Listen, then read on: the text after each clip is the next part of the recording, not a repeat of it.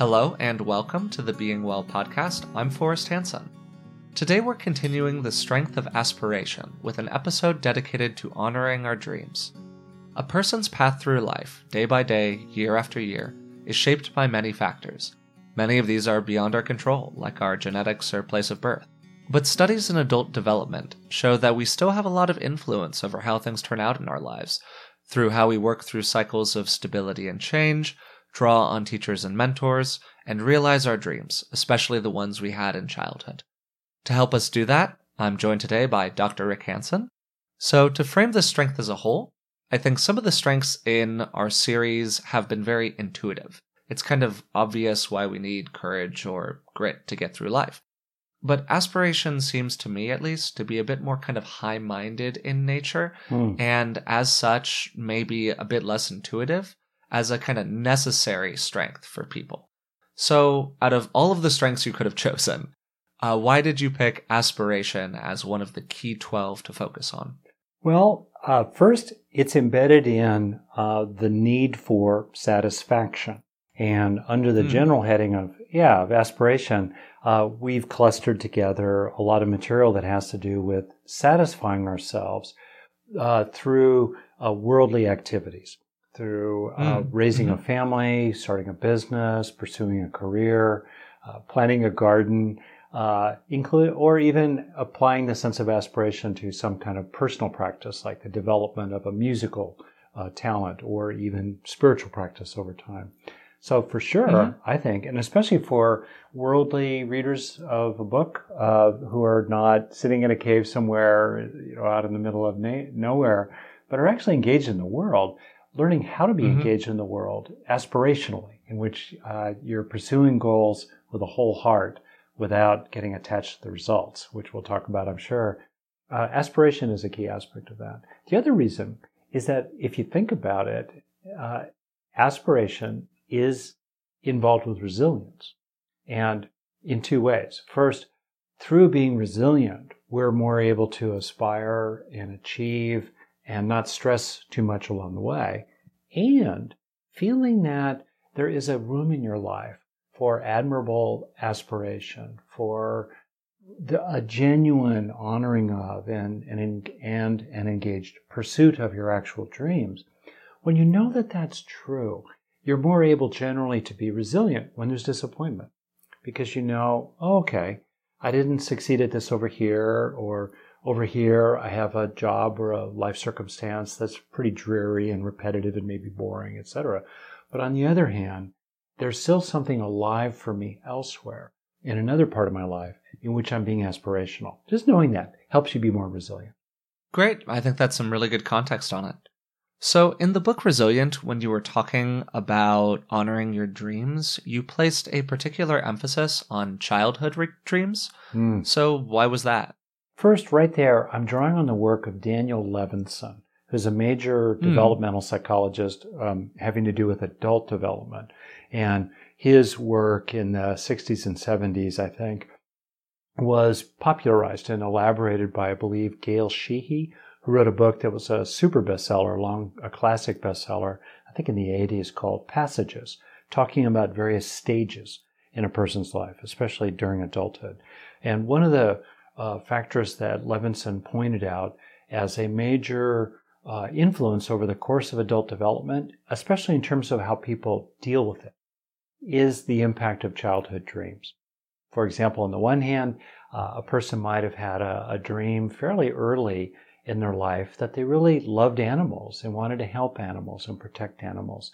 And that dream then becomes a d- central theme, let's say, of their career as they move into perhaps being a veterinarian or working in humane shelters or for, for animal rights. On the other hand, if a person, let's say, had a dream uh, for life that involved working with animals, and for various reasons it turns out that their work and pretty much their everyday life doesn't have any kind of meaningful uh, relationship to animals, if that dream is still uh, a meaningful dream and not a passing childish fancy, then the lack of tending to that dream can also be a major factor, in, a major influence in the course of their adulthood. So I want to first of all pay respect to Daniel Levinson here and also to underline that what we developed in the book and uh, is uh, is really grounded in a in a, a, long tradition, really, of research and science. That mm-hmm. said, I think that we know things when we're kids that we may not have been able to put into words, and and sure, some of the things that we thought as kids have turned out to be foolish or or really misguided. But often, I think there are deep knowings um, and longings in children, including very young children, that have a lot of standing. Mm. And honoring these dreams we had as a kid, even if we haven't been able to fulfill them yet, but turning back to them can be a way both of respecting the roots of our psyche in childhood and the core of our psyche today in terms of those younger, deeper parts. And also, those dreams can give us, uh, be like signposts, sort of guiding uh, north stars that we can come back to to help organize and direct the life that we have today. Mm-hmm. Yeah, that makes a lot of sense to me. I think that an aspect of this that you're speaking to kind of implicitly mm-hmm. is that as we go through life, we start to kind of layer various kinds of assumptions and predictions and thoughts about the way the world is mm. on top of our psyche. Yeah. And assumptions get a bad rap, but many of them are, are perfectly natural and nor- normal. We assume the sun is going to come up tomorrow. Yeah. We assume that if we wait at a bus stop, a bus is going to appear more or less on time, things like that. Mm-hmm. But a lot of these assumptions can also be a little bit problematic. We mm-hmm. assume that if you go into the arts, you're not going to make any money mm. because no one pays money for music anymore, or no one's going to pay to go into a theater, or whatever it might be. We assume that, you know, it's not realistic to work with animals as a real paying career, and what you have to do if you're a dedicated person is go into a cubicle office and work for 10 hours a day and do that for 40 years, and that's your life. And a lot of those assumptions are more of societal conceptions than they are actual, really true things in the real world. Mm. And that difference can be very misguiding as we continue to get older. Mm. So, by returning to our kind of pre assumption aspiration, for lack of a better way of putting it, I think can be a really great way to find those, those guiding stars in our lives. That's a great way to think about it. To sort of, mm-hmm. you know, lift up the lid of assumptions to see what's beneath them. Yeah, absolutely. And something that, you know, I think we're probably going to talk about this a bit more later and probably throughout the strength of aspiration as a whole, but I think it's pertinent here. Identifying which of those assumptions are like really yours mm. as opposed to the assumptions that have been given to you by other people yeah. that may or may not be yours at bottom is another really great way to kind of peel back the wrapping paper a little bit. Yeah. Hey, just to get maybe way too personal, but if it's okay. Sure. Can you say for us some of maybe one or more uh, mm-hmm. kind of inclinations you had as a child or, or longings or aims, let's say, or dreams. Mm-hmm. In other words, dreams that to, today is still important to you or and uh, has had an influence that's important in your life.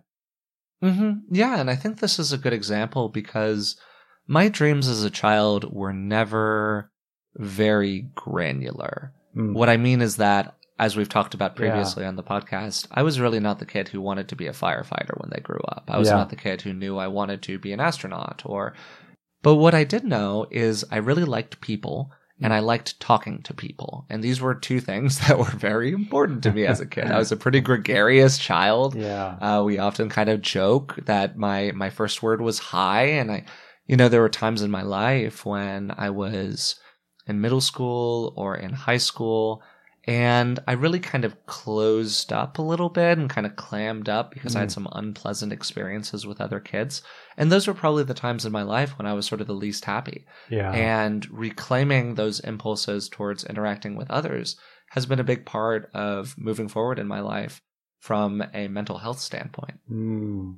That's great. And it's great that you're broadening this notion. Sometimes, just like you say, we think about dreams as, as very concrete and bounded mm-hmm. like oh i want to be a geologist and that's your dream for life and uh, you're really talking about something more general and yet still extremely important. You know, wanting to be with mm-hmm. other people and to have an opportunity to express yourself uh, into them or to them and, and to receive them. That definitely is something I've observed about you. Yeah, absolutely.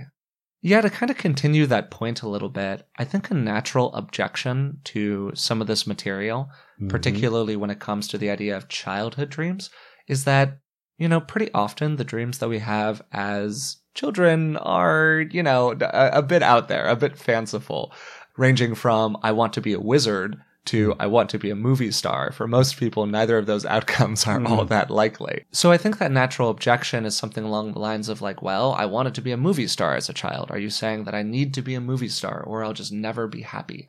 Um, mm. How would you respond to that? And kind of put another way, how can we use our specific and sometimes very grandiose dreams to find those kind of more general, actionable aspirations. Hmm. Well, here, I, I hope you say a lot about this one for us because you've really added to my understanding of this point and, and your, your views and words are really. sure, happy yeah, to. In the book, uh, I think what you said to me that really struck me is that it's not about being a movie star per se. It's what would be the experiences you might be able to have as a movie star? Mm, mm-hmm. Or, or how might yeah. being a movie star or a fireman or a geologist, uh, fill in the blank, uh, how might that help other people? So when we think of it like that, we can, re- we can realize that sometimes our dreams focus on certain forms that are really means mm-hmm. to an end. But if we look beneath the forms or beyond the forms to the ends they serve, then even now in adulthood, when we don't have access to that form, we will never have been a movie star. I will never have been a rock star. I will never have been an Olympic athlete. uh, it's just not going to happen in this life. And yet, the core experiences, as you've helped me understand, Forrest, uh, that these forms can achieve, that they're the means toward, we can reclaim those core experiences as the, at the heart of our dreams and then find other ways to pursue them. Yeah, absolutely. I mean, a lot of this returns to some of the material we've discussed in the past about the difference between means and ends, mm. where to use an example I think we used previously in the podcast, if you let's say that you're somebody who wants to have an expensive car or mm. wants to have an expensive house. Do you want to have an expensive car because you want to drive really fast on a racetrack? That would make a ton of sense. In that case, the means to the end is, is nicely matched up. But do you want to have the expensive car because you want to feel accomplished? Or because you want to be somebody who makes enough money to afford an expensive car? Mm. Or do you want to be someone who is able to get the things they want without worrying about it? You know, whatever it might be.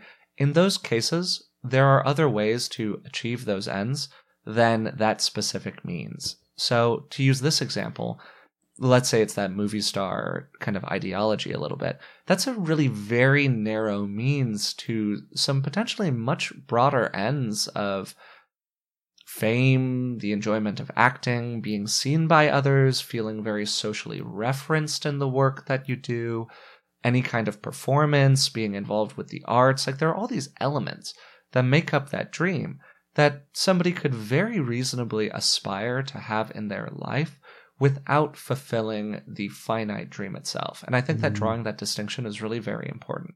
Yeah. Oh, you're right. And you've pointed out that people sometimes get very attached to their means. And sure.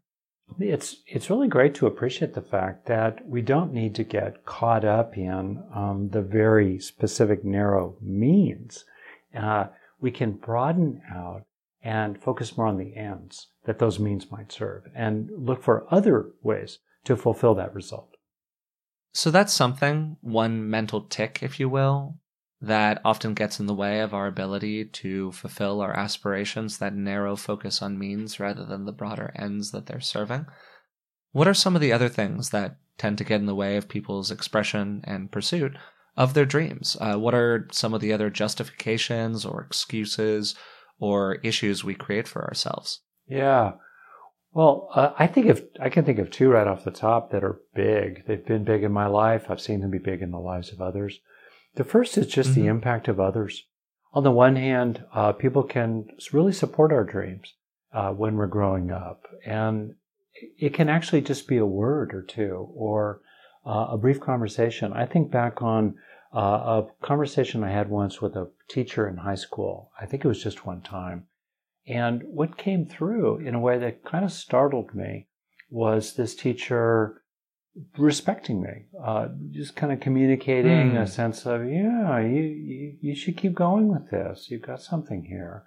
And mm. it wasn't a big deal, but it, it was encouraging. So that's on the one hand, others can be very supportive. On the other hand, boy, can they rain on our parade. Can they uh, just doubt us or naysay us or tell us our dreams are foolish? I think it's really important to be very careful about other people's enthusiasms. That's a very tender moment. And when we ask others to join with us in our enthusiasms, often uh, we're kind of embarrassed about our enthusiasms or we have a history of feeling shamed about them in the past. And it's, uh, we're not so clear. We want to just sort of name it. And that's why I think it's also helpful to strengthen yourself from the inside out. Maybe drawing on some of the mm. material mm-hmm. we've already covered in the in the courage podcast or the intimacy podcast about ways of uh, asserting oneself skillfully and bringing strength and heart together with other people, mm-hmm. including around uh, saying, "Hey, I, I'm really, I love doing this thing. I get that it's not your primary deal in life, but hey, we're in a relationship. Could we at least spend a little time each week doing this thing together? Could you be up for that? And hey, I'll I'll trade maybe. I'll uh, there's this other thing that you're really enthusiastic about, and I don't really have a natural sense of or caring about. But you know, hey, I'll I'll get into that, and and I hope you'll get into this thing that I'm into. Maybe maybe is a way of mm-hmm. talking about it. All that said, another point I want to make though about the impact of others is to acknowledge systemic impacts of various kinds. And I'm reminded of these haunting lines from a poem by Langston Hughes, an African American poet. And he was talking about the plight of African Americans who'd been enslaved or their descendants. And his line is, a dream deferred dries up like a raisin in the sun. Mm. And one way in which um, dreams are impacted by others is through structural forms whether it's through racially based prejudice and discrimination, or maybe it's based on other generalized forms of you know, discrimination or establishing, let's say, a so-called glass ceiling inside uh, companies that prevent women or others from being promoted truly in proportion to their ability and accomplishments. And it's helpful, I think, sometimes to realize that what feels like a personal problem or even a problem in a relationship in which, let's say, your partner is irritable and frustrated about what seems like matters of you know household life, including maybe raising the children, actually a major source of perhaps your partner's frustrations and stresses and anger or your own really originates outside your front door. And taking that into account can be a way to understand one's own psychology better and the psychology of other people, and then do what one can uh, about mm. those worldly factors that are impactful, uh, including impacting uh, and suppressing and thwarting one's dreams. There's a place for certainly doing what one can. In addition to doing what one can, simply the recognition of the ways that that's been a fact, those kinds of things um, have been factors in the past or may well still be factors in the present or looking in the future. Yikes. And still, you're going to have to deal with them in the future as well, at least in some cases. Just recognizing it and helping, you know, giving yourself a break in part because you recognize it can also be really helpful to people. What do you think about all that?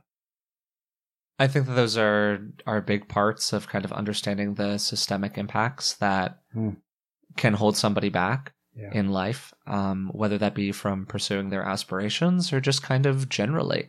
I mean, we're we're naturally influenced by the people around us. Yeah. And it returns to what I was mentioning earlier about that idea of, you know, which opinions are your own? Which are the things that you believe are really true in your heart and the core of your being? And what are the things that have been kind of like handed to you by other people? Whether that be your socio cultural milieu or that be a very specific narrow belief from a parent. And I think that drawing clarity internally about what really matters to you is a huge part of the aspirational process and a huge part of any kind of broader thinking about your life course that you want to be doing. Mm. Yeah. Well, building on that, then, if it's okay, one mm-hmm. way that others impact us and also ways we can impact ourselves is we build up what you and I have talked about before uh, as, as a kind of territory of the dreaded experience or dreaded experiences, mm, mm-hmm. experiences that we don't want to have or we try to swerve away from. And those dreaded experiences can really bound the full self expression of a person that's involved in mm. aspiration. So if we, let's say, just can't tolerate rejection or feeling unwanted or not chosen, well, if that's a dreaded experience that uh, we really try to avoid having, that's going to make it hard to put in an application for, say, some kind of program in college or grad mm. school or a different thing that maybe has an acceptance rate of 10%. So you've got a mm-hmm. 90% chance, uh, just in general, uh, of having that, let's say, dreaded experience. So a person would go, mm, no. And by the way, that mm, no might express itself unconsciously as a kind of swerving away or spacing out or dissociation or sleepiness or procrastination, such that people kind of accidentally on purpose sometimes slip deadlines and then, oh, oh darn, it's too late. The deadline's passed. I guess I better just, I don't have time to pull that application together. I'm just, I'm just going to let it go this time. And once in a while, that's all right. That's just what happened. That's all. No big deal. Often, though, we do those kinds of things in the service of avoiding risking these various dreaded experiences.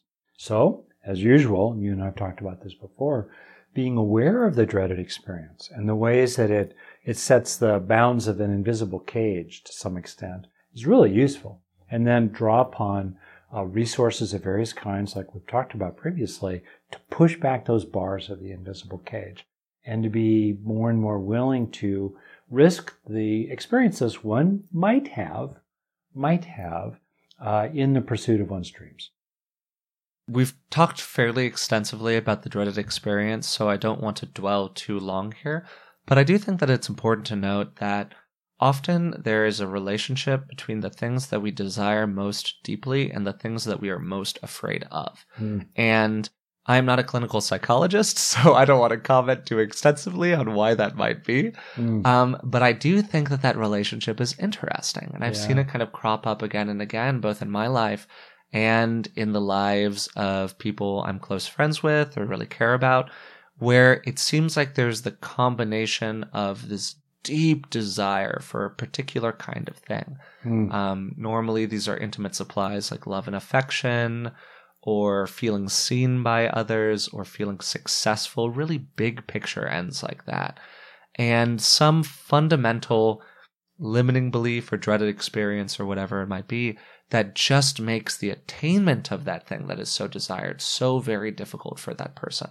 Mm. Um, I'm not sure if you have any commentary or not on why there may or may not be a link there, but I've always found that link really interesting. And I think that it's one of the reasons that the dreaded experience is such an important concept when thinking about aspiring in your life.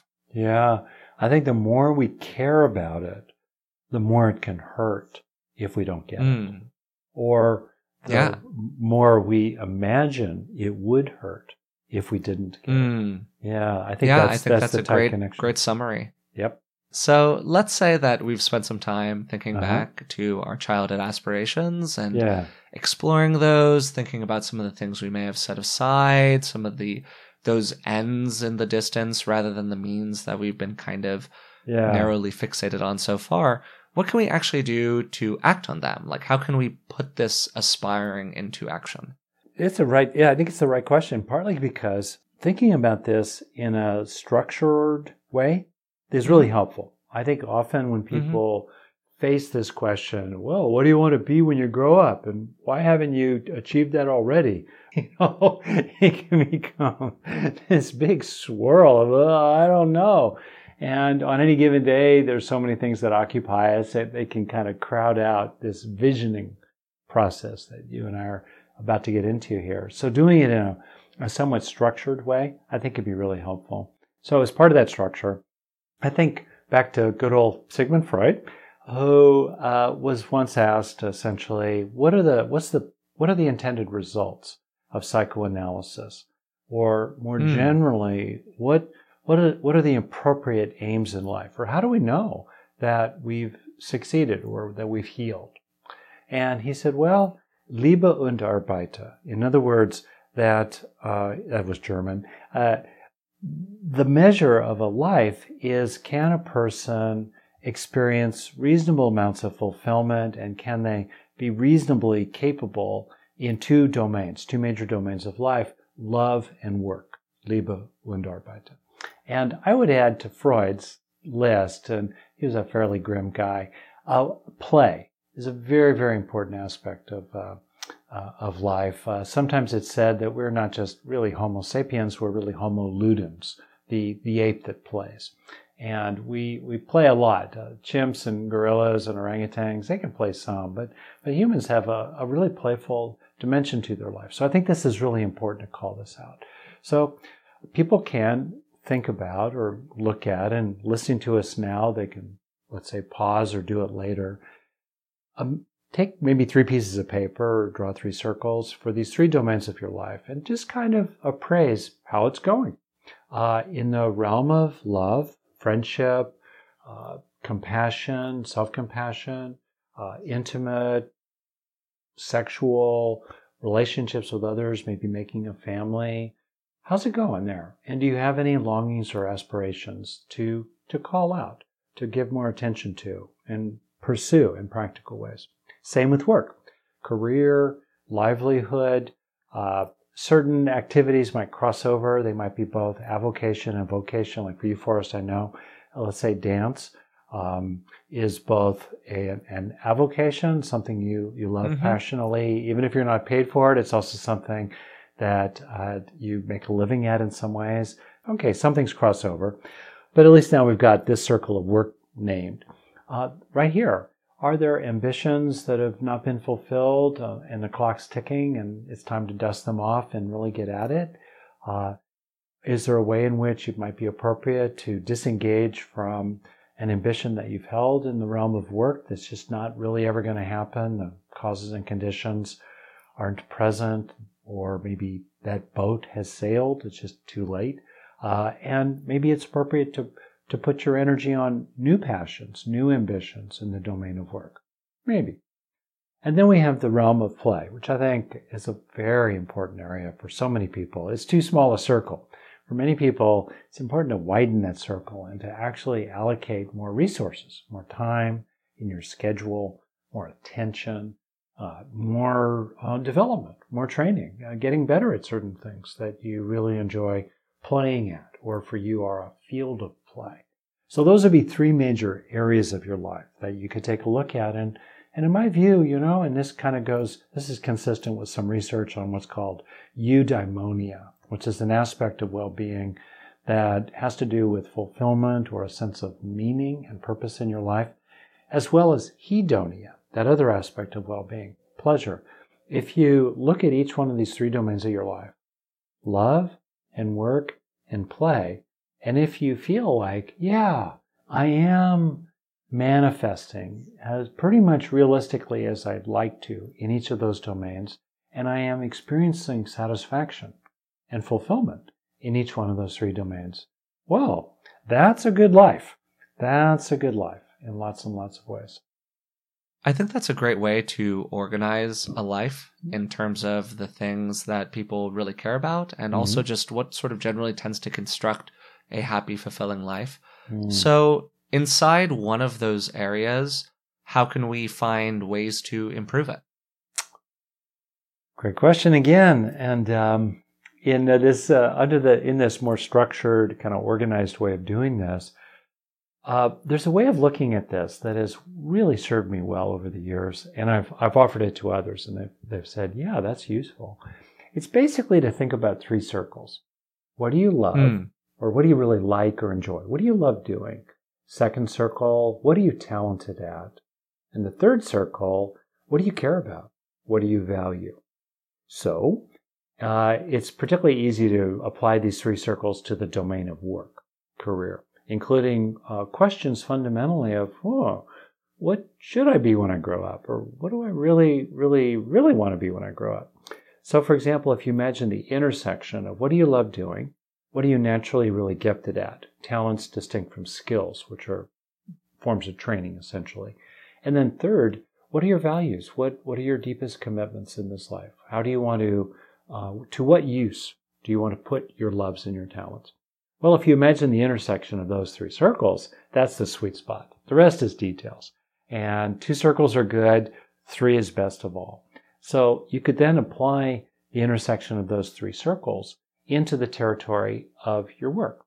For example, I find that a lot of people, uh, both entering into their career, say in their 20s, or in midlife, in their 40s, even 50s, stepping back and taking stock, what they can often see is that they got swept along by their skills, what they got mm. trained at, and what the world valued as a kind of a specialization. And then one thing led to another, and, and that's what they did. That's what they do in their job uh, and have done for 10, 20 or more years. On the other hand, maybe what people have found themselves being drawn into because they've become increasingly skilled at it is not necessarily something that they're highly talented at. So, the, so they've had to mm, mm-hmm. deal with a lot of stress and pressure to become more and more skilled at it. Or alongside that thing that they got skilled at, and maybe it's perfectly honorable, and a way to make a living, has been a talent that's lain fallow, that's not been really called upon. And when I say talents, they don't have to be related to the formal realm of work. Maybe a person has uh, a deep talent that has to do with seeing the best in other people, or a talent for uh, helping to create order out of chaos, or a talent with animals, that animals, for some reason, they're the horse whisperer, or maybe they're the baby whisperer. They're just amazing with little kids, or they're so good uh, with uh, people who are upset about something. And maybe that's a talent. And, or maybe they're incredibly funny and uh, they crack a few jokes at work, but that talent has not really been expressed. Well, sometimes it's helpful. Both, it's certainly helpful, I think, at the start of a career to really, really look at what your talents are and uh, not just what you're able to be to learn about and get trained in and skillful at, but what are you naturally great at? What are you naturally better at? including in a fairly narrow sense sometimes, than almost anyone you ever meet. So that's good to do at the beginning of a career. But also, wow, midlife, I think it's appropriate sometimes to look hard at this and ask yourself, hey, are there some things that I'm really talented at or that I just love doing? Or that I really, really care about that are appropriate to dust off and move more toward the front of the stove? Mix my metaphors, and uh, really uh, focus on and appreciate, and on the basis of which, make some course corrections in your career, perhaps, or make more room for them in your day. Maybe your job will never change and you're 10 years from retirement and a nice pension, and you're just going to keep doing that. But perhaps off to the side, uh, using, for example, uh, animals, uh, it might be appropriate if a person has a talent with animals and really loves being around non-human animals, maybe it would be appropriate to allocate one morning a month, one, one Saturday morning a month, or maybe more, for volunteering at a humane shelter. And you can apply this way of thinking as well. I won't go into the details here, but you can apply this way of thinking, loves, talents, and values, also to the domain of relationships, the, the domain, the circle of, of, of relationships, and also to the circle of, of play including creative expression.